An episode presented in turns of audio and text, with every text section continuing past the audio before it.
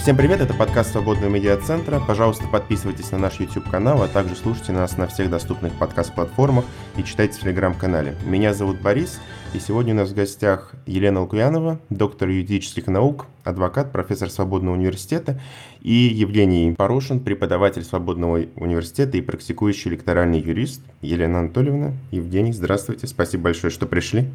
Здравствуйте. Здравствуйте.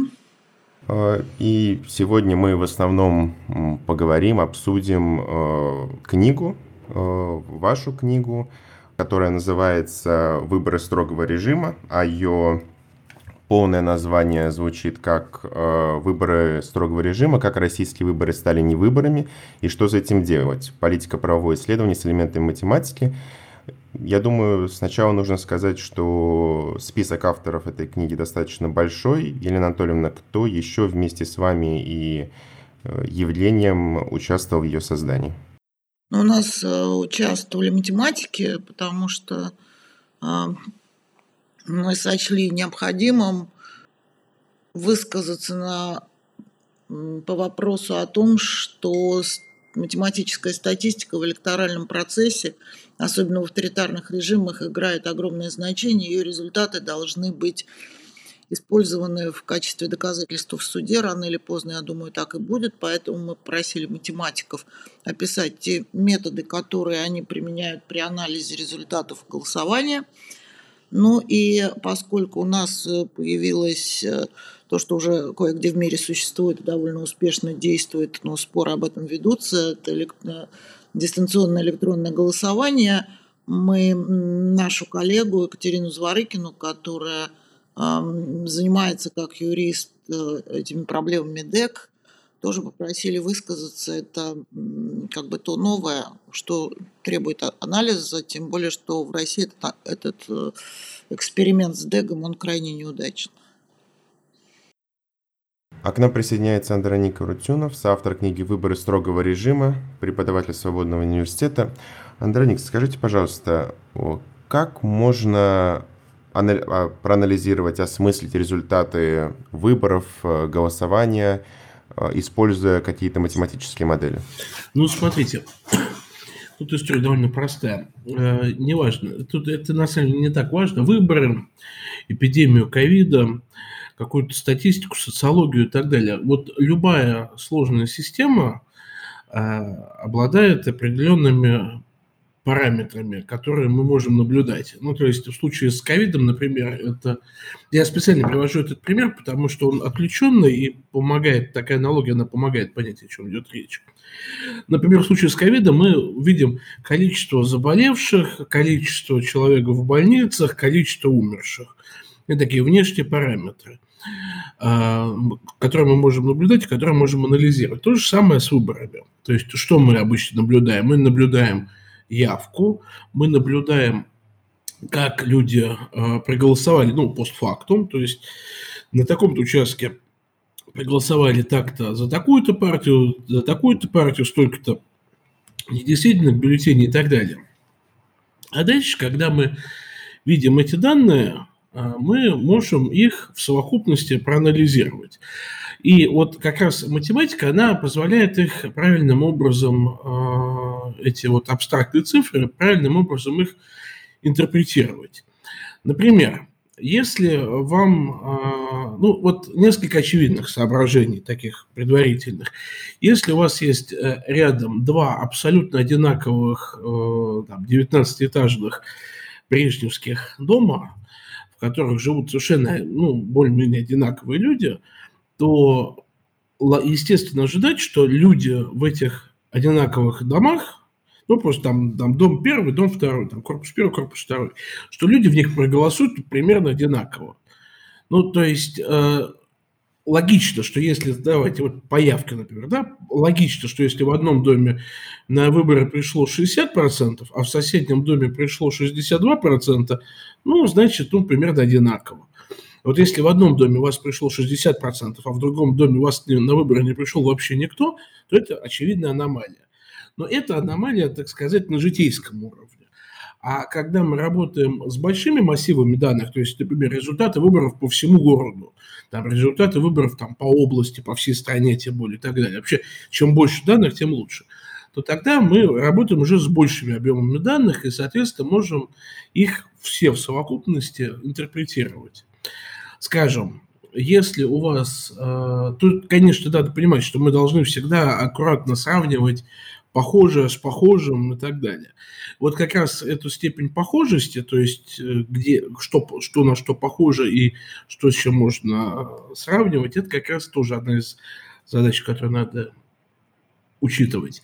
Ну а на практике это, например, выглядит как? Мы знаем, что... Вот тоже просто про проявку это такое самое простое, самое понятное. Мы знаем, что во всех странах мира э, явка обычно устроена таким образом, что у вас, у вас средняя явка, и вокруг нее есть разброс, то есть количество участков, до которых явка отличается там, так-то.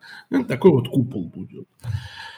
Если мы, соответственно, смотрим на какую-нибудь страну к северу от Нигерии э, и видим, что в этой стране э, у вас наблюдается, скажем, купол в, в районе средней явки, а потом вы видите еще огромное количество участков, на которых целое число, целый процент людей проголосовал, собственно, легендарная Пилачурова, когда у вас огромные пики появки, там, на, да, правда, не на явке, а по результатам голосования за партию, ну, неважно, когда у вас огромные пики на целых значениях. Ну, это, вот, вот фигня, так не бывает. Вот. Так что, ну, то есть, а дальше вопрос уже более точный про инструменты, как, как это ловить. Ну, как это ловить, собственно, это центральная предельная теорема, другие предельные теоремы – там, конечно, всегда вопрос про применимость этих теорем, но вот мы как раз в книжке это старались объяснить. Почему они применимы, в каких объемах они применимы и так далее. При этом, используя вот э, эти теоремы, как вы сказали, можно изучать системы, не имея доступа ко всем данным. Но ЦИК же дает ограниченное число данных зачастую. Ну, э, мы анализируем то, что у нас есть. То есть, что нам ЦИК отдал, то мы анализируем. В частности, мы, кстати, анализируем такой вопрос, а, а так вообще могло быть или не могло быть? То есть, вот опять же, легендарная Пилачурова с пиками на красивых э, значениях, там 70% за, 75% за и так далее. Так, такого не может быть. Просто вот потому, что там, теорема нам это запрещает. Так не может, так не бывает. Давайте слушателям объясним, как Пилачурова получается именно на местах в комиссиях. А нарисованные протоколы, то есть просто берут большое количество причем это важно, что тут надо не один протокол перерисования, а просто взяли большое количество протоколов, ну, скажем так, эм, членов, члены избирательных комиссий, большого количества избирательных комиссий берут и вместо реального протокола, как и в реальности люди проголосовали, составляют новый фиктивный протокол, в котором они фальсифицируют все или часть данных. Там некоторые умельцы оставляют, например, количество проголосовавших, там такое, в принципе, возможно. Но, как правило, главное, что они вот берут и изменяют те или иные целевые показатели. Просто вот у вас на практике, на участке там проголосовало 100 человек, из них 19 проголосовало за, остальные, допустим, проголосовали против, а эти ребята берут и пишут, что у них на участок пришло 250 человек, и из них ровно 200 проголосовало за. И так происходит на большом количестве участков, чтобы мы увидели именно пик. То есть вот в реальности вот все вот мощность этого пика, то есть все, все э, ну не все, конечно, а существенная часть э, бюллетней, в которых ровно такое, вот ровно там 75 красивое число процентов, можно с уверенностью утверждать, что большая часть из них, они сфальсифицированы. Потому что если вы сфальсифицируете одну избирательную, один избирательный участок, их очень много, то один участок вы таким образом не увидите. Это такое будет минимальное отклонение. А вот когда их, их переписывают протоколы именно массово, это хорошо заметно. По-другому выглядит, например, вброс, всеми нами любимые. Потому что вброс, он у вас, он, конечно, искажает э, структуру купола, но он самое главное, что он его скорее сдвигает в бок. А, ну, то есть, как бы, то есть вы просто можно подумать, да, что если у вас есть вот так вот ровный купол, вы пробежали по большому количеству участков и везде там накинули голоса за одного кандидата. Ну, скорее всего, вы, конечно, будете докидывать да, примерно одинаковое число, потому что там ездит бригада карусельщиков, они там на каждом участке добавляют по 50, э, скажем, бюллетней за какого-нибудь конкретного жулика. Ну, у вас просто будет сдвигаться это, это, этот горб вправо. То есть вы тогда это увидите как то, что у всех горбы как бы обычные, а один горб у проходимца сдвинутый. Ну, тоже видно. А именно вот Пилачурова это именно перепи, просто переписанные бюллетени, просто переписанные протоколы. То есть, как бы, когда мы видим пилу Чурова, то есть вот красивые пики на каких-то значениях, это значит ровно одно. Это именно переписанный протокол. То же самое, как, например, была очень рожачная попытка умного переписывания протоколов, когда в Саратовской области э, случилось чудо чудное, диво дивное, 62,2% голосов на огромном количестве одинаковых участков. Ну, то есть ровно 62,2. То есть не 62,3, а ровно 62,2. Ну, то есть в реальной жизни это, видимо, выглядело, как, я не знаю, какой-то человек, который, собственно, вот сидит и с калькулятором высчитывает, так, все, все, Иван все, с вас больше уже не голосуем. У нас ровно 62,2 должно быть. Но, а если математически говорить, насколько нужно, насколько нужно заморочиться, чтобы вот сделать эти, переписать эти протоколы правильно, чтобы таких аномалий не возникало? Или это невозможно? Это очень, это очень сложно. Эм, потому что на самом деле, вот когда мы начинаем анализировать статистику, ну, это вот как раз в книжке написано, и вот Сергей Шпилькин, поэтому большой специалист, мы же анализируем много разных параметров. Как голосовали, какая явка, как явка зависит, например, от числа избирателей, как, как то, как все, как пятое, как десятое. Мы смотрим там отдельные партии, мы смотрим, ну, в общем, очень много параметров исследуется. Поэтому э, гипотетически, ну, не знаю, если бы там группе авторов этой книги поручили сфальсифицировать выборы, мы бы, то есть э, с большим количеством помощников, да, там, прям с большим аппаратом, мы бы, наверное, справились. Но это надо было бы вот под э, какие-то вот целевые показатели генерировать э, специальными какими-то специальными алгоритмами большое количество бюллетеней, э, ну не бюллетеней, прошу прощения, а именно протоколов. Причем так, причем учитывая, чтобы там не, нигде не закралось какие-то ложные, какие-то корреляции, чтобы не, не было видно, что это, это, это, это сложная задача. То есть она не то чтобы нереализуема, но в, в принципе реализуема. Но тут помогает, конечно, то, что большая часть участников этих фальсификаций это люди не только мерзкие, но еще и довольно тупые.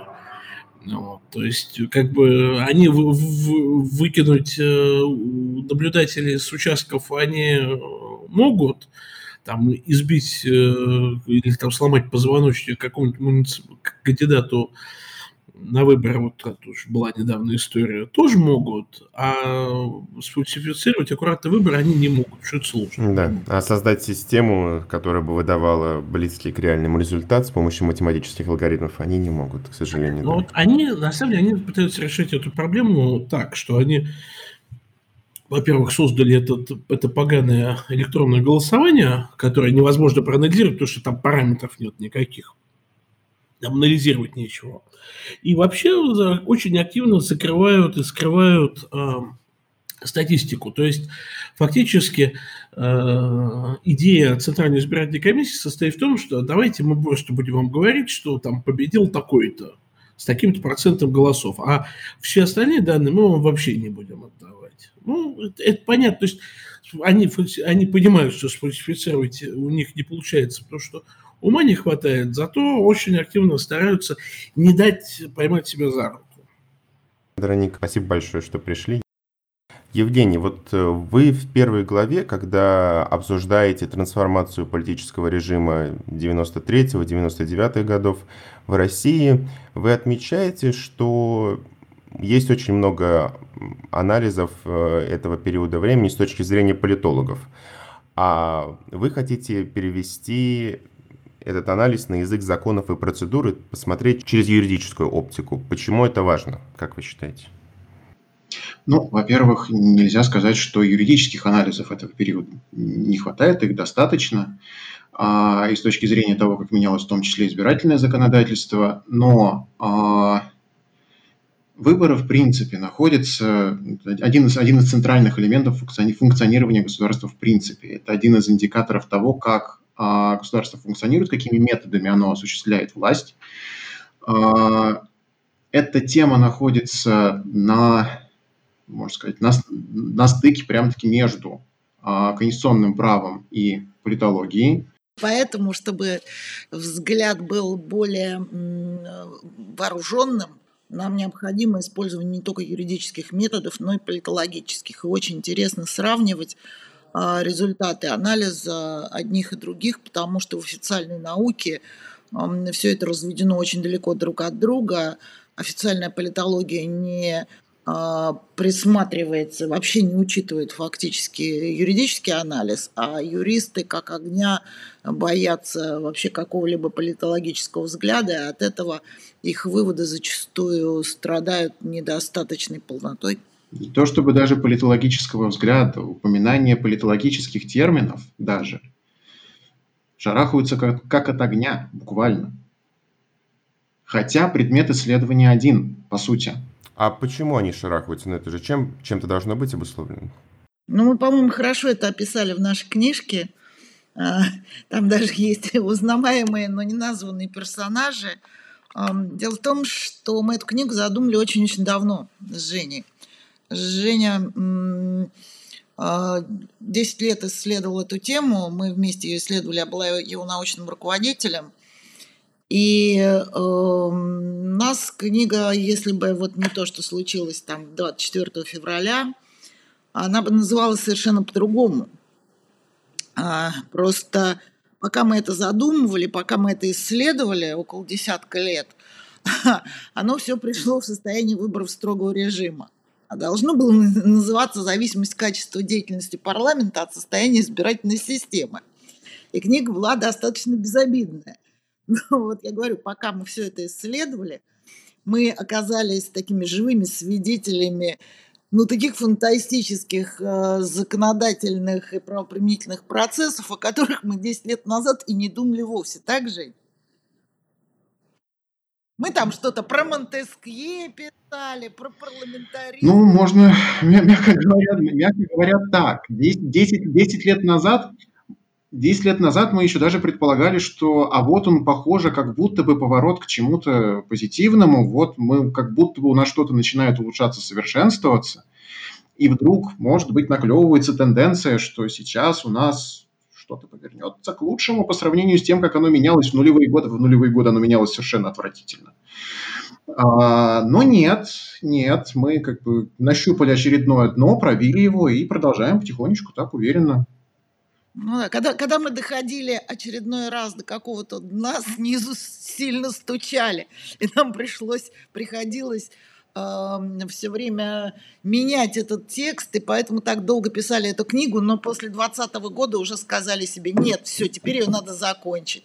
Хорошо, что мы успели ее закончить за пару недель до начала того, что там называют спецоперацией, на самом деле совсем не так. Вот поэтому как-то так и получилось. Но в целом а, то же самое происходило все эти последние 30 лет со всем конституционным правом, поэтому со всем конституционным правом. Только-только собирали тексты учебников, как что-нибудь такое происходило, что приходилось рассыпать набор любой книги. Поэтому нормальных учебников по конституционному праву за последние 30 лет в России так и не написано. Нормальных, вменяемых постоянно была какая-то трансформация, причем, как правило, негативная. Ну, у нас же любят повторять, что конституционное право, оно живое право. У нас оно особенно живое, особенно подвижное. Собственно, и большая часть, ну не большая часть, но достаточно существенная часть книги – это как раз описание того, насколько интенсивно, насколько быстро, регулярно и непрерывно менялось законодательство. У нас не одни, буквально таки не одни выборы, следующие не прошли по тем же правилам, что предыдущие. Просто такого ни разу не было. А вы, э, говоря вот о, о постоянном изменении, вы описываете всю эту трансформацию политического режима через э, электоральные процедуры. И последняя, ну не последняя глава, но как бы последний период, который вы рассматриваете, это 2020-2021 год. И он у вас заглавлен как переход к диктатуре. Это такое это вот э, такое, у нас очень любят его часто слово использовать, диктатура, это такое громкое слово, или вы действительно считаете, что вот от этого электорального авторитаризма нет, нет, нет, это, это... Мы наконец-то перешли к диктатуре. Нет, это не метафора. На протяжении всей книжки мы показывали, как захватывалась власть. А, постепенно сначала это был захват власти, потом это было удержание власти. А власть эм, удерживать все труднее и труднее. А, поэтому концентрировались полномочия в руках а, определенного круга должностных лиц все больше и больше. И когда эти полномочия ну, концентрируются уже чрезмерно, вот тогда наступает диктат, да, потому что власть не распространяется, не распределяется между различными органами, и какой-то из них а, в результате вот этого всего процесса он становится диктатором. То есть сначала он был только авторитарным правителем, а потом он становится диктатором, потому что он уже понимает, что иначе как, без опоры на насилие, эту власть удержать невозможно. Все, ну, по сути, так и получилось, да. А, и избирательное законодательство, то, как проводятся выборы, в данном случае выступает как инструмент перехода от одного режима к другому, меняя, меняя правила, препятствуя возможности регулярной смены власти, ее очищению, обновлению, здоровой конкуренции, оно фактически приходит вот как раз к тому, к чему мы в итоге пришли, к несменяемости и, по сути, да, можно сказать, и к диктатуре. Понимаете, Борис, вот этот же процесс э, перехода э, к диктатуре можно было бы описывать, э, пользуясь другими там явлениями там, а, там процессами в области соблюдения прав человека, там а, отдельно исследуя отдельные права и свободы, там право на э, свободу слова, на свободу собраний. Но мы, как нам кажется, выбрали именно главное, то, э, ну, собственно, задача любого ученого найти, найти, найти стержень, понимать, откуда ноги растут у процесса. Вот, э, собственно говоря, эм, поэтому мы и выбрали выборы и попытались доказать, почему именно через избирательное законодательство, точнее всего, можно проследить, как концентрация власти происходила и как в дальнейшем э, эта власть сначала захватывалась, потом удерживалась, а потом перешла в свое диктаторское состояние. Почему тогда на протяжении последних лет власть, которая начинает масштабную спецоперацию в Европе, вообще сохраняет эти выборы и держит их как фасад? Почему бы тогда просто их не отменить, как-то полностью э, или полностью не нейтрализовать? Зачем за них держаться до сих пор? Давай, давай, давайте я начну. Здесь на самом деле здесь, есть несколько причин. Во-первых, э, выбор это такой фасад фасад того, что у нас все на самом деле, мы демократическое государство, у нас правовое, правовое демократическое государство. Вот смотрите, вот у нас есть выборы, вот есть кандидаты, они между собой даже как будто бы конкурируют. Мы, так, мы не хуже, чем все остальные. А до тех пор, пока у нас сохраняется такой фасад, ну, соответственно, с нами вроде бы как можно иметь дело, мы цивилизованное государство. А с другой стороны, а, выборы – это все-таки процедура. А, для того, чтобы кто-то имел власть, он эту власть должен каким-то образом получить. Он может получить ее, там, не знаю, от Бога, он может получить ее еще от кого-нибудь. А выборы – это способ подтвердить, ну, формально такая, по, по крайней мере, формально, процедурно подтвердить, что вот этот вот гражданин или группа граждан наделены теми или иными властными полномочиями. А, хорошие, честные выборы, нечестные выборы, справедливые, несправедливые. Здесь важен просто факт их существования. То есть, простите, получить ту самую заветную легитимность, о которой говорят политологи? Или изобразить ее. Ну вот это как раз э, политологический термин. а, получить легитимность. Он, вот это то, чего -то очень не любят юристы. А почему не любят? А, ну, я уже немножко говорила об этом, а, вернее, мы об этом в своей книге сказали. А, дело в том, что на протяжении очень долгого времени в советский период наука политологии была отменена. И э, ну, процессы какие-то политические все равно исследовались, и их передали кусочкам юристам. И только э, там на рубеже 80-х годов э, политология и социология как науки вернулись в номенклатуру научных специальностей. И, э, а у юристов кусочек все равно остался. И соединиться они так и не смогли за 30 лет. И каждый сохранял чистоту своей полянки. Типа это наше, это, это наше. И пока они не соединятся, не будет вооруженного, как я уже говорила, взгляда ни у одних, ни у других. Но вот так получилось, и в будущем, безусловно, надо соединять эти две специальности. И вот та магистерская программа публичного права, которую мы сейчас создали в Свободном университете и объявили, она как раз соединяет эти два взгляда. Там и политологи, и политические географы, и политические психологи дополняют публично-правовое видение процессов, без них, без которых, вот без этих специальностей, я считаю, что юристы не могут адекватно оценить то, что они исследуют. И наоборот. Давайте продолжим наш разговор о трансформации, о переходах. Когда вам, как вам кажется, когда произошел вот этот последняя стадия? Я понимаю, что все в развитии, но вот такая вот самый основной переход э, к, э, к диктатуре, к такой крайней форме авторитаризма, где это было на легальном уровне, какие внесены были поправки. Может быть, это было изменение Конституции в 2020 году, Евгений? Ну, таких точек перехода на самом деле несколько. Оно произошло не одномоментно, оно тянулось действительно на протяжении нескольких десятилетий. А если брать какую-то финальную точку, ну, я бы, наверное, действительно остановился бы на 2020 году, на, во-первых, поправках в Конституцию, во-вторых, параллельно с ними были и достаточно жесткие изменения избирательного законодательства, а, которые уже ну, даже пытаться объяснить а, каким-то здравым смыслом не очень-то получается.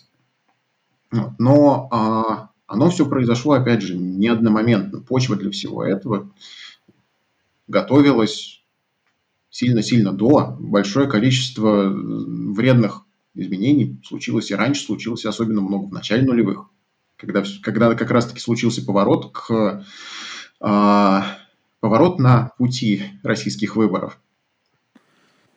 А вот знаете, Борис, меня-то больше всего как раз в исследовании всех этих процессов занимает не то, когда случилась точка поворота, для меня вот настоящим таким человеческим и профессиональным открытием было как раз то, когда это началось.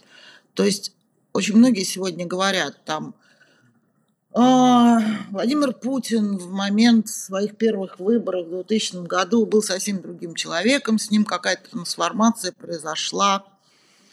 Вот там во втором, ну, ну на третьем уже сроке его, да, президентском – а если анализировать вот это все законодательство, то мы приходим к совершенно противоположным выводам. Мы видим, что все началось в 99 году, еще тогда, когда он только стал председателем правительства и был официально объявлен преемником Бориса Ельцина. И процесс этот был совершенно планомерным. Он осуществлялся шаг за шагом, последовательно и неукоснительно все эти 20 лет, придя к 2020 году к изменениям Конституции и как абсолютно логичный финал этого процесса, совершенно закономерный и практически неизбежный, стало 24 февраля 2022 года. А почему вы не, не говорите про 93-й год? Как казалось бы, 93-й год, э, новая конституция, достаточно авторитарного характера. Может быть, все началось именно оттуда? 93-й а, год неповоротный. а, Конституция, принятая тогда, она, да, в ней достаточно большое количество дефектов, но она давала возможность использовать свой авторитарный потенциал, равно как и абсолютно не использовать.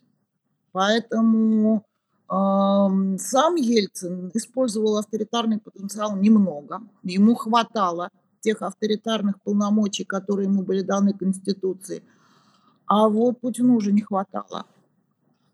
И он под разными предлогами, разными способами, не внося изменений в Конституцию до 2020 года, практически не внося, так или иначе, и это очень хорошо описано в книге Михаила Краснова и Ильи Шаблинского «Треугольник с одним углом», он собирал вот эти свои полномочия всеми возможными легальными, окололегальными прочими способами в, в, в один вот этот угол треугольника.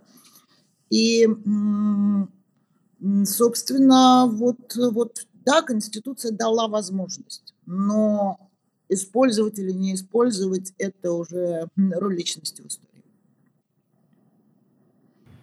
А в 2020 году такой вот, э, ну я опять с точки зрения политологии говорю, почему именно был выбран метод э, обновления, изменения Конституции? Это делалось только ради, это делалось, я это помню, это делалось только ради транзита, то есть э, продления полномочий президента, или все-таки, как вы сказали, чтобы наконец-то собрать в один угол всю авторитарную власть и закрепить ее раз и навсегда? А мою, моя личная позиция, именно потому, что я в течение последних, там, скажем, ну, начиная с 2014 года, анализирую все правовые события не чисто как юрист, а дополняя свою оптику а, политологии и социологии, я абсолютно убеждена, что изменение Конституции 2020 года, а, равно как и события 20 4 февраля, они обусловлены уровнем рейтинга президента. Да, это делалось во имя сохранения власти. Как только падал рейтинг, э, что-то случалось. Да, нужно было обеспечить себе, безусловно, продление пребывания у власти. Это делалось разными способами. Точно так же это делалось с помощью Крыма, а, точно так же это делалось с помощью каждый раз последовательной трансформации избирательного законодательства в течение каждого избирательного цикла. А, и точно так же пришли к изменениям Конституции. Иначе удержать власть было невозможно. Но если в 2020 году понималось, это было не ради рейтинга сделано, а ради того, чтобы удержать, то вот уже 24 февраля случилось ради вот этого самого рейтинга. На основе того, что было заложено в правовом поле в Конституционном 2020 году. Женя? Я не стану спорить, я скорее дополню. Я согласен с тем, что сказала Елена Анатольевна. А, но а, помимо рейтинга есть еще такая штука. Российская власть а, в плане своего отношения к закону, даже не к законодательству, а к закону, к праву, а, занимает позицию такого крайне радикального легализма. А, Все должно быть по букве закона. Черт не с духом, с ним с духом. В рамках, в рамках закона. В рамках, в рамках закона, да. В рамках, в рамках правового, правового, правового поля. А, если нам не нравятся рамки правового поля, мы их меняем тем или иным образом. Нам не нравится, что у нас закончились президентские сроки, мы меняем Конституцию так, что у нас теперь нет двух сроков прошедших. Счетчик обнулился. То же самое, то же самое со всем остальным. Одно дополняет другое.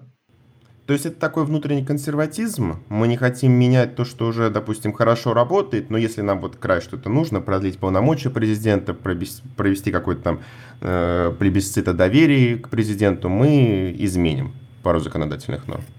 Нам, в смысле им, нужно удержать власть. Это цель. А, она обеспечивается, во-первых, изменением законодательства, подстрой, подстройкой его под меняющий, меняющий ситуацию, в том числе под меняющийся рейтинг. Во-вторых, это вопрос да, с рейтингом, что помимо изменения закон... законодательства всего не исправишь, а нужно что-то еще, ну, что с точки зрения социологии вызовет вот этот всплеск поддержки. Я не соглашусь. Или может. Я не согласна. То есть сказано вроде бы все правильно, но акценты расставлены совершенно неверно. Легализм а, не является принципом, он является методом.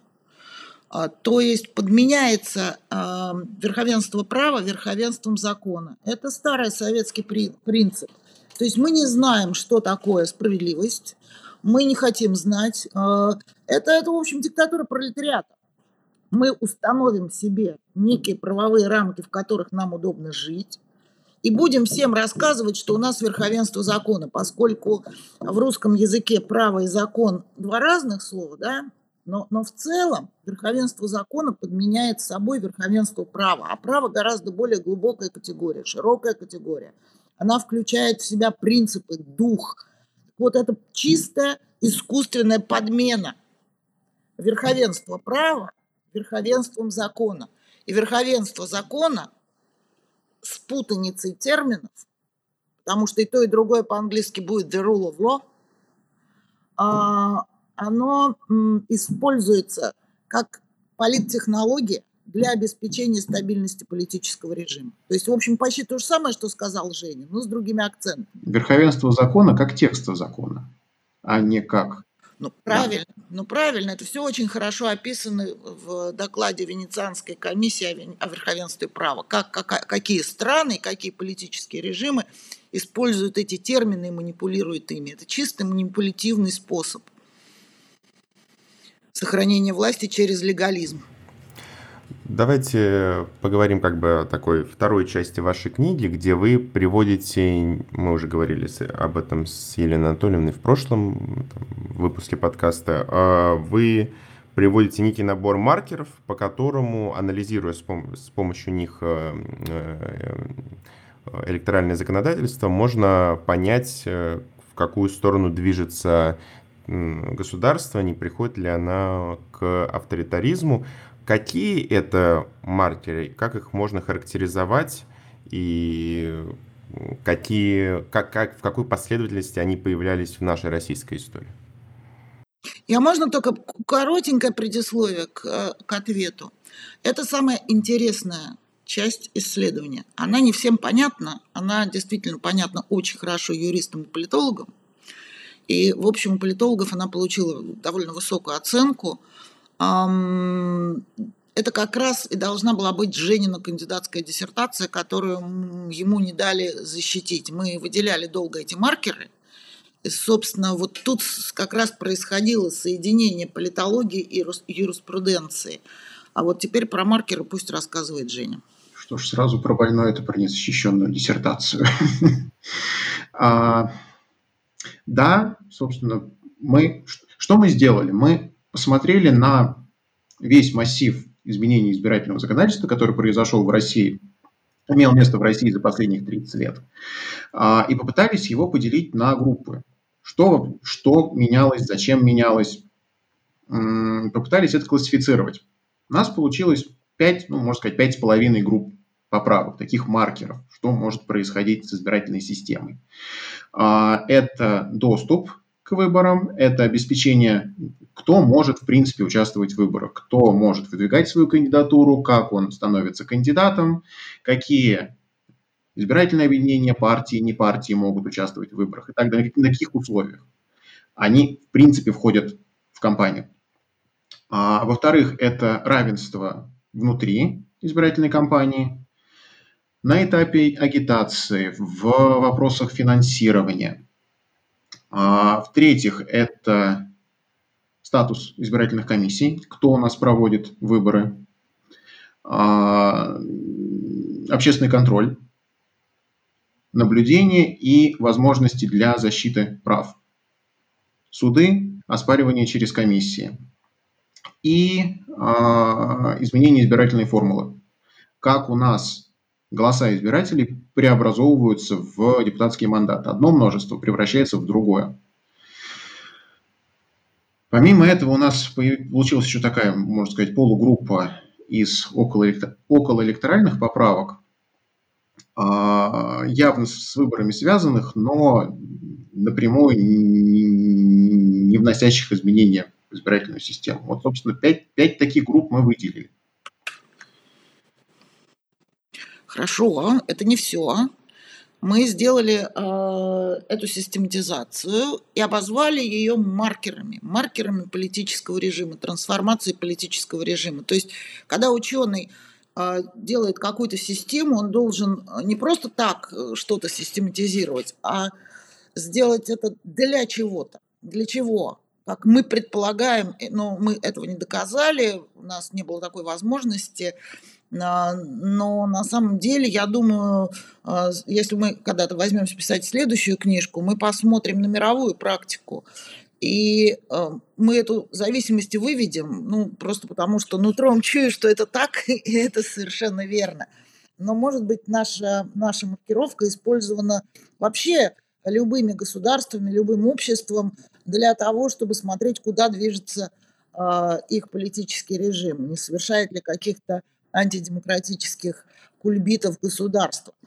То есть мы предполагаем и почти уверены, что мы правы, а, что если хотя бы в одной из групп вот этих нами выделенных совершается какой-то антидемократический кульбит, используется каким-либо государством какая-либо поправка из, из выделенных нами групп, то впору кричать «караул». Что-то не, не так в королевстве.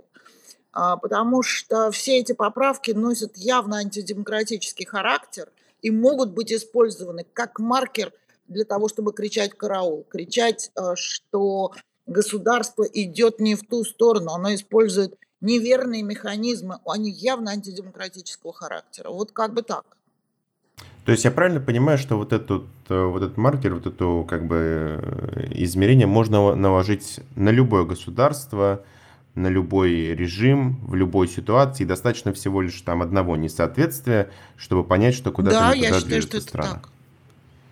Принципы, Я в этом практически принципы общие, поэтому да. А это не обобщение такое очень...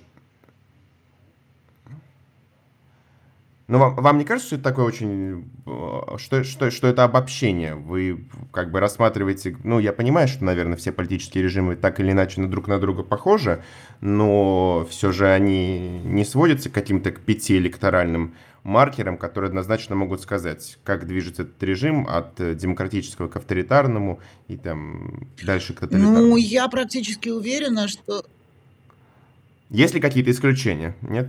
Ну, наверное, исключения бывают, но для того, чтобы мы бы с Женей это померили, нам нужен большой институт, и тогда бы мы, наверное, написали такую же книжку, а, как эм, ну, Why Nations Failed. Нам просто нужно время, большой институт и свободное время для нормальных исследований. Я думаю, мы бы это довольно легко доказали, что, а, может быть, есть какие-то еще другие виды, которые, которые нам неведомы. Но мне кажется, что Российская Федерация взяла за свою последнюю историю новейшую, за 20 лет, практически все лучшие образцы авторитарные а, и все модели, которые были изобретены э, мировой историей за предшествующие там полтора столетия. Соглашусь, соглашусь с этим. Поэтому думаю, что практически мы, мы, мы, мы исчерпали практически все. Евгений, а можно эти маркеры отзеркалить и, допустим, с помощью них э, понять, что мы переходим от авторитарного режима к э, желанной демократии? Ну, оно работает как, как в одну, так и в другую сторону, совершенно верно. А, глядя, ну, во-первых, мы можем, используя эти маркеры, а, от- не только отслеживать, что у нас меняется там, от хорошего к плохому, мы можем фиксировать, что где изменилось, для того, чтобы потом отыграть это назад. А, поэтому да, можно так, конечно. Ну, тем интереснее маркер, что он действительно зеркален, и можно как один процесс отслеживать, так и, так, так и другой. И самое главное, с помощью этих поправок, с помощью этой системы очень легко а, как бы э, обратные делать реформы, потому что они четко систематизированы, и если числом их на протяжении длительного времени были тысячи этих поправок, то, будучи сведенными в единую систему, очень легко как бы от них избавляться в целом. Не по времени, а вот в целом сказать, а вот это, вот это и вот это нам не годится. А не, не, не, не отменять там одно, поправочку в избирательное законодательство, другую. То есть мы как бы собрали всю большую корзину, поделенную там или в коробку, поделенную на секции, и можем прямо брать э, блоками и отменять, допустим, те или иные как бы а, поправки, которые вносились в разное время в наше законодательство, прям блоками выбрасывать на помойку. Ну, к примеру, вносились у нас... Ладно, давайте. А, ну, к примеру, а, доступ к выборам. У нас установление цензов пассивного избирательного права, этих запретов, кто не может, кто не может выдвигать свою кандидатуру, кто не может баллотироваться, оно происходило тоже по этапу. С 2006 года в несколько этапов а, через разные поправки все это выносилось. Если мы все это систематизировали, собрали вот в одну такую секцию, блок, поправки, касающиеся свободного равного доступа к выборам, мы можем ну, разум не разум, но достаточно оперативно это все исправить. Было бы желание, возможность. Да, касательно исправления, Елена Анатольевна, вы пишете в последней главе, которая называется «Что делать?», о том, что вот эти э, недемократические процедуры э, возможно изменить только полностью э, изменив персональный состав парламента, причем разом. Вы считаете, что невозможно провести демократические поправки, не изменив недемократический парламент. Но вы почему-то нигде не пишете в этой главе о люстрациях. Как вам кажется, вот на, в процессе переходного периода люстрации необходимы в данном случае? Я думаю, это будет отме- обсуждать парламент. Люстрации очень такая болезненная и сложная тема. Лично я считаю, что, скорее всего, сегодня, ну, если 5 лет, 10 лет назад, я еще очень сомневалась, потому что иллюстрация – это своего рода коллективная ответственность, своего рода, не, не в чистом виде.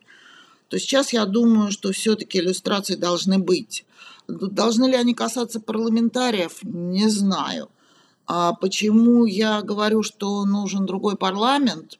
Тут мы можем с Катериной Михайловной Шульман прийти в противоречие, потому что у нее есть теория спящих институтов, и она, например, э, уверена, что даже этот парламент, ну не знаю, как она уже к последнему созыву относится, может вдруг проснуться и изменить свою точку зрения и начать дружно голосовать, топача ножками и ручками за новые реформы, отменяя всю, всю ту дрянь, которая налипла на, наши, на наш конституционный корабль. А, я допускаю, если это люди совершенно без принципов э, и без э, взглядов, и без понимания того, что они делали, то они точно так же проголосуют и за позитивные реформы. Но как-то, в общем, не будет это нормальной легитимизации. Лучше лучше а, все-таки, наверное, сменить, чтобы народ, уже, который не доверяет этой Государственной Думе, у нас в книге много этому фактов, э, подтверждений есть, лучше все-таки будет относиться к решениям другого состава парламента. Но вы также в этой главе пишете о такой, что нужно провести масштабную агитационную кампанию, чтобы вернуть людям веру в то, что они могут что-то менять в своей стране. Я почему заговорил о иллюстрациях? Э, потому что, ну, вот, допустим, мы проведем, провели масштабную агитационную кампанию. Молодежь привела э, своих родителей, э, политизированная молодежь, как вы пишете, привела своих родителей на избирательные участки.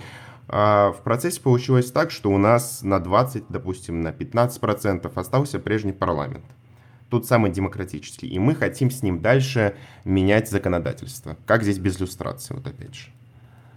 Или такого не будет? Как вы сказали, на, народ России, как, как вы сказали, россияне не доверяют Государственной Думе, и такого не будет. Да. Знаете что, я, мы, мы, мы не решали этот вопрос люстрации. Вот вопрос люстрации, он просто заслуживает отдельной книги, мне кажется. Не так много примеров иллюстрации в истории, хотя и достаточно. Но мне кажется, просто ну, не надо мешать Тобика с Бобиком. Возможно, это будет необходимой частью переходного периода. Мы вот сейчас думаем, пока только думаем, а, уже, правда, кое-какие переговоры провели с потенциальными участниками о создании внутри свободного университета лаборатории переходного периода. И сейчас у нас первый курс появился а, о переходном правосудии. А, долго мы его а, рецензировали в нашем цеху. Все хорошо. С этого начинаем, но наша бы книга стала в полтора раза толще, если бы мы затронули вопрос иллюстрации. Но как вариант э, при быстро меняющихся событиях это вполне возможно и может быть даже абсолютно необходимо сегодня, но требует, требует очень хорошего брейнсторминга. Э, да, у нас был, кстати, выпуск, я слушателям напоминаю, с Анной Лукиной, тоже профессором Свободного университета, где как раз мы обсуждали правосудие переходного периода и так называемые законы зла. Евгений, вот кас... близится единый день голосования в этом новом 2022 году. А, опять же, каса... А, касательно маркеров. Как вы думаете, вот, э, на текущих выборах, что власть будет активнее, что мы, во-первых, что она уже использует, какие законодательные нормы она использует, чтобы затруднить доступ к выборам, не допустить кандидатов, и что мы еще увидим в процессе самих выборов и после них? Я бы сказал, что у нас ничего принципиально нового в эту кампанию по сравнению, по крайней мере, с прошлым годом не произошло. У нас а, сильного, ну, порядочное такое ужесточение случилось год назад с появлением Института причастности к экстремистским организациям. Собственно, а, власть использует имеющийся набор цензов. А, в первую очередь это как раз-таки прошлогодние поправки про причастность к экстремистским организациям, за которую засчитывают участие, любое участие в митинге, организованном структурами а, организациями Алексея Навального. К этому приравнивается любой пост, даже не в поддержку, а с упоминанием. А, по этим основаниям у нас достаточно много кандидатов слетело. А, каждый же год у нас много оппозиционных, достаточное количество оппозиционных кандидатов пролетает на подписях. У нас совершенно жуткие строгие правила сбора и проверки, которые еще и приправлены а, такой штукой, как исследование почерковеда, которое как, Джокер может перебить даже самые чистые и честные подписи.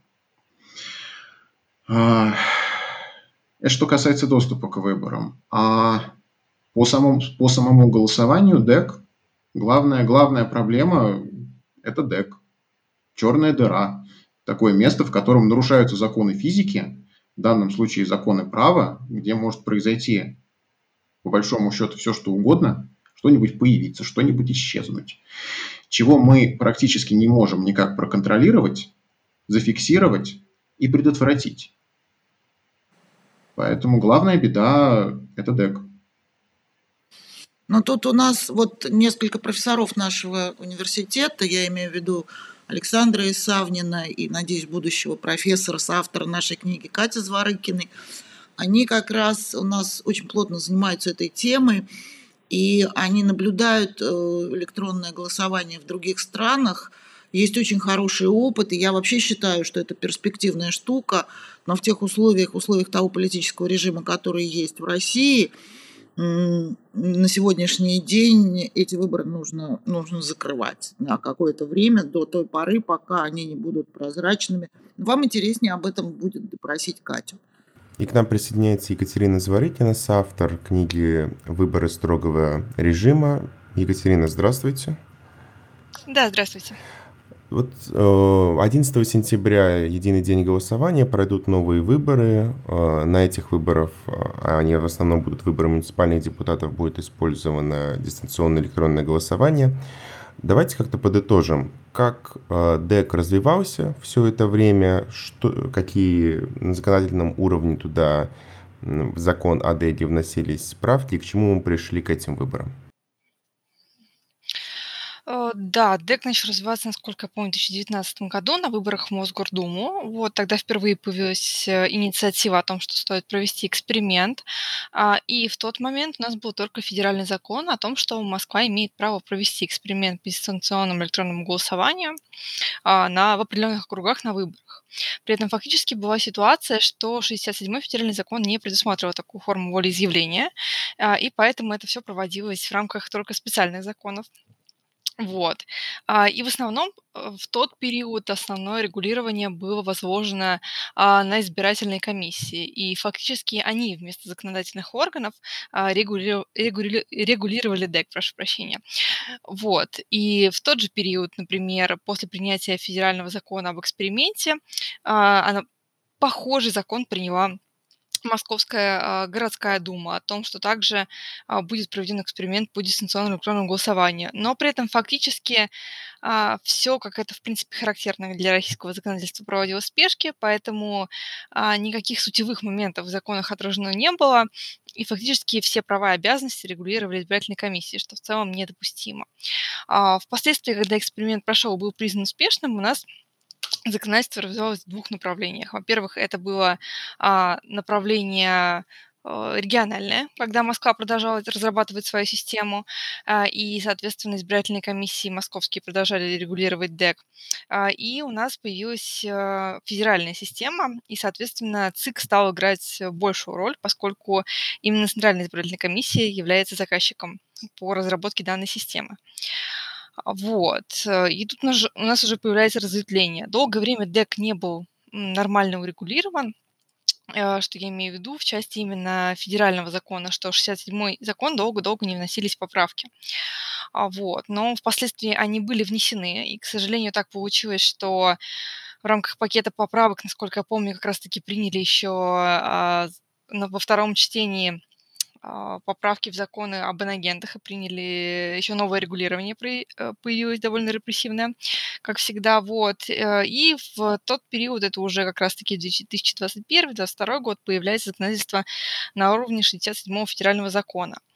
Все это время ситуация вокруг ДЭК складывалась таким образом, что большую заинтересованность проявляли правозащитники с технической экспертизой и наблюдатели. Я где-то вот года два-три сотрудничала и продолжаю оставаться на связи с экспертами из наблюдательского сообщества, с технической рабочей группой по дистанционному электронному голосованию, и в основном они как-то занимались этой темой. А, я это говорю, поскольку важно подметить, что юристы гораздо в меньшей степени участвовали а, в процессах, связанных с ДЭК, и гораздо в меньшей степени могли давать также свою оценку, поскольку были какие-то комментарии относительно технической стороны самих систем, как что должно работать, как не работать, чему это должно соответствовать, и какие-то нюансы технически обсуждались. Но фактически юридические аспекты никто публично не проговаривал, и это все оставалось э, такими закрытыми дверьми, то, как это будет урегулировано. Но вот в результате сейчас, э, к сожалению, я немного отошла так от темы дистанционного электронного голосования, и конкретно за законодательством на этих выборах э, слежу в меньшей степени. Вот, мои познания заканчиваются на том, когда были внесены поправки в 67-й федеральный закон.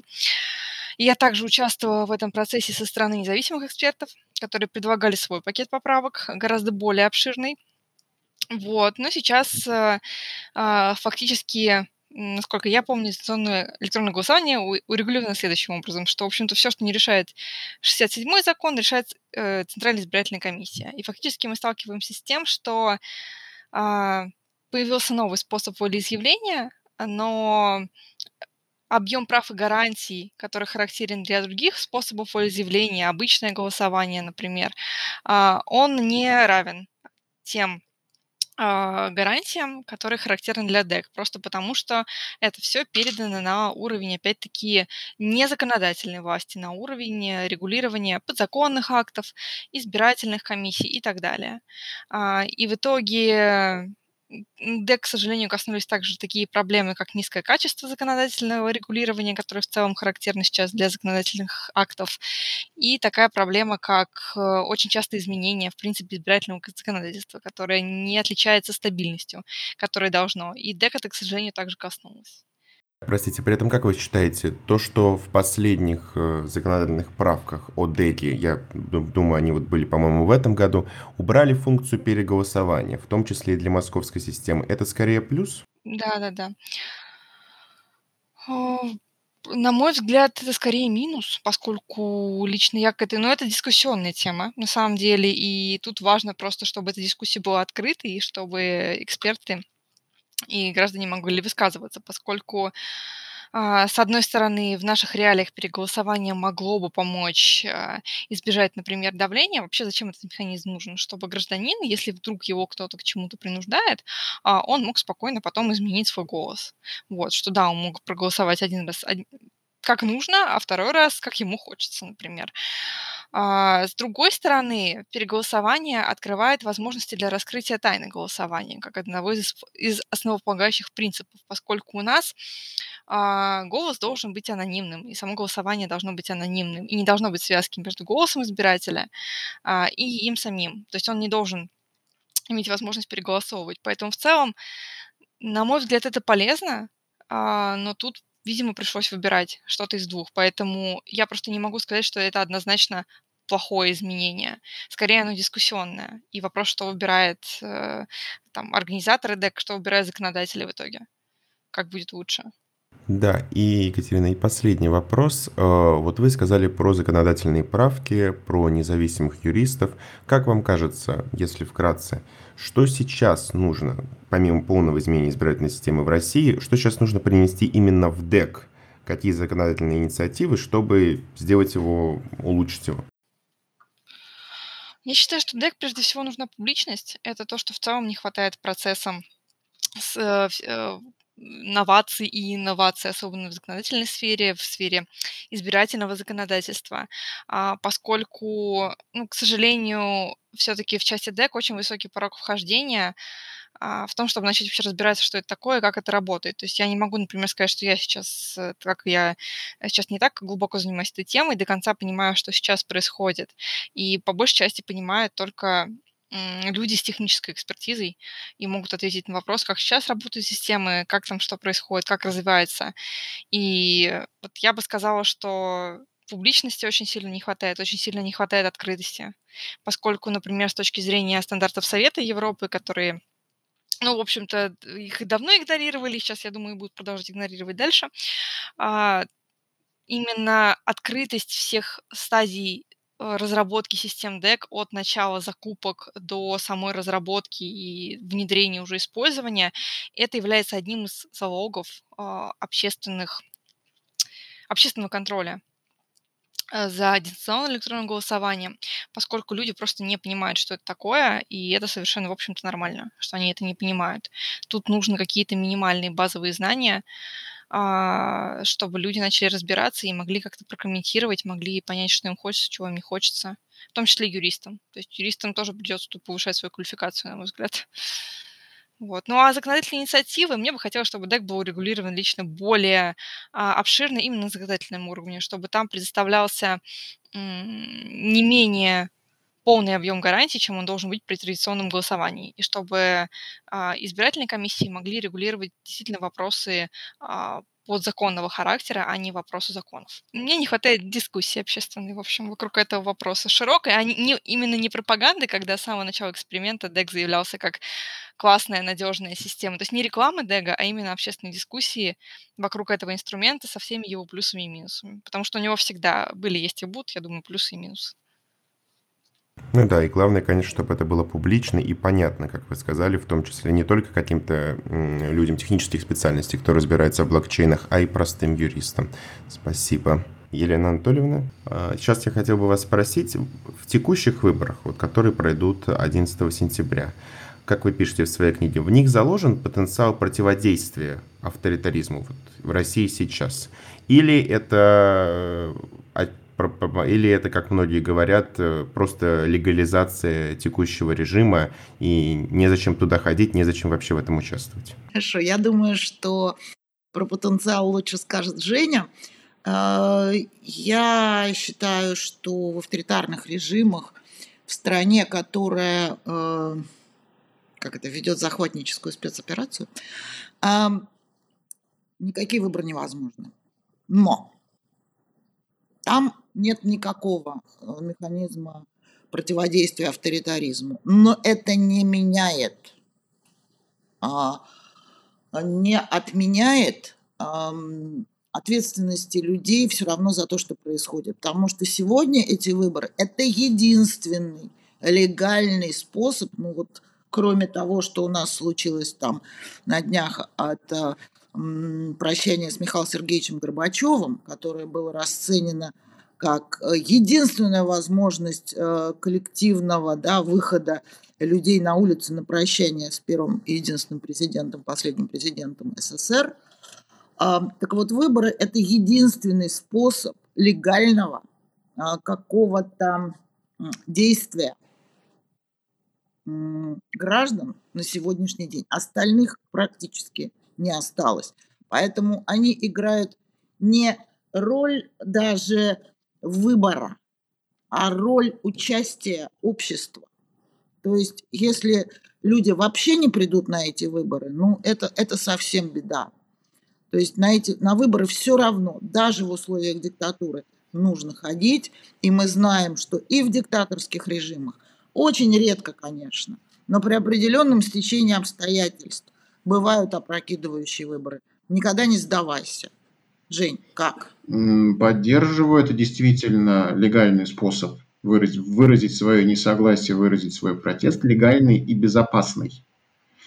А, потенциал у выборов всегда есть, даже, даже при тех а, правилах организации выборов, которые у нас существуют сейчас в России, может произойти при определенных обстоятельствах действительно может произойти что-то внезапно. У нас были примеры а, несколько лет назад, да, не на федеральном уровне, на уровне регионов, когда опрокидывающие выборы случались. И уж тем более на муниципальных выборах.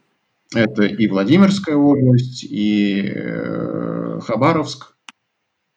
Поэтому возможность есть. И уж точно, и уж, и уж точно нельзя складывать лапки на груди и прикидываться ветошью. А, завершая наш выпуск, хочется спросить э, вас, вы э, как бы анализируя э, в конце всю книгу, весь проделанный труд, огромный труд, вы задаетесь вопросом, как доказать людям, которые разочаровались в своем государстве, не доверяют власти, что только их воля, как мы уже сказали, их реальное участие способно изменить ситуацию. Вот в прекрасной России будущего, как вы себе видите, как это должно происходить, какие аргументы нужно приводить? А, вы знаете, я все-таки не по аргументам специалист. То есть я могу рассказать, зачем нужны выборы, почему, как работает парламент. Вот как раз э, на днях мы, э, задумывая вот эту лабораторию переходного периода, у нас э, у юристов все-таки вот с аргументацией политологической, философской проблемы. Мы больше знаем, как изменить законодательство. И вот тут мы могли бы подготовить к прекрасной России будущего все от законов, эм, редакции Конституции, которая, в принципе, уже готова, до переходных постановлений правительства. А вот с аргументами все-таки должны наши коллеги работать. И как раз мы говорили с Федором Крашенинниковым, который мне сказал, что я знаю, как это делать. То есть как вылечить общество от вот этой пассивности. А у этой пассивности очень много всяких разных сторон и подводных камней. От умышленной пассивности, от э, синдрома э, беспомощности выученной. Там, там очень много психологии, политологии, философии, образования – Поэтому только, наверное, выработка, надо, надо сидеть и разрабатывать, как с этим работать. Вот, например, эм, профессиональные журналисты э, говорят, дайте нам на несколько месяцев телевизор, и мы вам э, все поменяем. Допускаю, но только мы видим, что за последние полгода у нас телеаудитория и так падавшая все эти годы, она уменьшилась еще на 20 с лишним процентов. То есть сегодня этого недостаточно взять телевизор. Да, и если в свое время нужно было бы брать почту, телеграф, телефон, то сегодня нам нужны какие-то... Тем более, что действительно, я не знаю, что, какие методы применялись в этой пропаганде. Похоже, это был серьезный психологический комплекс. Но общество придется лечить лечить очень серьезно от этой зависимости от информации, которая капает сверху. То есть общество должно а, научиться добывать и анализировать а, информацию само. А, это, это гораздо более сложный процесс, чем, чем использовать те же самые пропагандистские механизмы обратного порядка. Настоящего гражданского общества при том, что все будут воспринимать сказанное кем-то и не пробуя пошевелить собственными мозгами, а, и не открыв книг э, и не сравнивая информацию, не проводя собственный факт-чекинг, ничего не случится. Поэтому работа предстоит большая. Поэтому, конечно, последняя часть нашей книги о том, что делать, она очень краткая. Тем более, что книга была написана за две недели до 24 февраля, а финал писался уже потом он смазанный. Может быть, действительно настанут счастливые времена, когда нам с Женей дадут какой-нибудь, или сами мы себе создадим какой-то институт, а объединим силы с нашими коллегами, политологами, социологами, социальными психологами и напишем большую интересную программу. Пока же мы действуем в тех условиях, которые у нас есть, я считаю, что мы все равно ну, сам себя не похвалишь, никто тебя не похвалит. Огромные молодцы, что мы все-таки эту нашу десятилетнюю задумку реализовали, и что она, в принципе, неплохо оценена электоральными юристами и политологами. Мы собираемся все-таки провести презентацию нашей книжки. Мы просто ждали сентябрь, а, чтобы закончился отпускной период. И сейчас такую презентацию готовим. Будем очень рады, если вы с нами вместе на этой презентации будете. И мы вами очень гордимся, наш медиацентр. Вы великолепно работаете, вы прекрасны. А, да, я просто напомню нашим слушателям, что книгу можно скачать э, на сайте издательства Свободного университета. Э, можно в PDF-формате, можно EPUB-формате. И там, Елена Анатольевна не даст соврать, есть и другие книги очень интересные касательно э, законодательства, по-моему. Там есть список особых э, мнений недавнего, недавно скончавшегося экс-судьи Конституционного суда. Поэтому обязательно зайдите, зайдите на сайт Издательства Свободного университета и посмотрите. У нас сегодня в гостях э, была Елена Лукьянова, профессор Свободного университета, доктор юридических наук, и Евгений Порошин, преподаватель Свободного университета, электоральный юрист. Спасибо большое, что пришли, Евгений, Елена Анатольевна. Вам спасибо. Спасибо большое. Это был подкаст Свободного медиацентра. Подписывайтесь на наш YouTube-канал и слушайте наши выпуски на всех подкаст-платформах. Не забывайте ставить лайк и оставлять комментарии. До встречи в эфире.